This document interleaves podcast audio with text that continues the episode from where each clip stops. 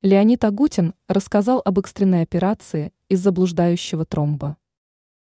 55-летний певец рассказал об экстренном хирургическом вмешательстве, которое ему потребовалось накануне. Леонид Агутин прокомментировал информацию о госпитализации в своем телеграм-канале. Исполнитель сообщил, что 8 декабря приехал в больницу, чтобы сделать обезболивающую блокаду перед выступлением. Артист жаловался, что почти не мог ходить. Перед визитом к врачам Агутин думал, что дело в растяжении, но дополнительный осмотр показал более серьезную проблему. Музыканту сделали УЗИ и нашли блуждающий тромб. Сразу после этого было принято решение об экстренной операции. На связь с публикой Агутин вышел на следующий день.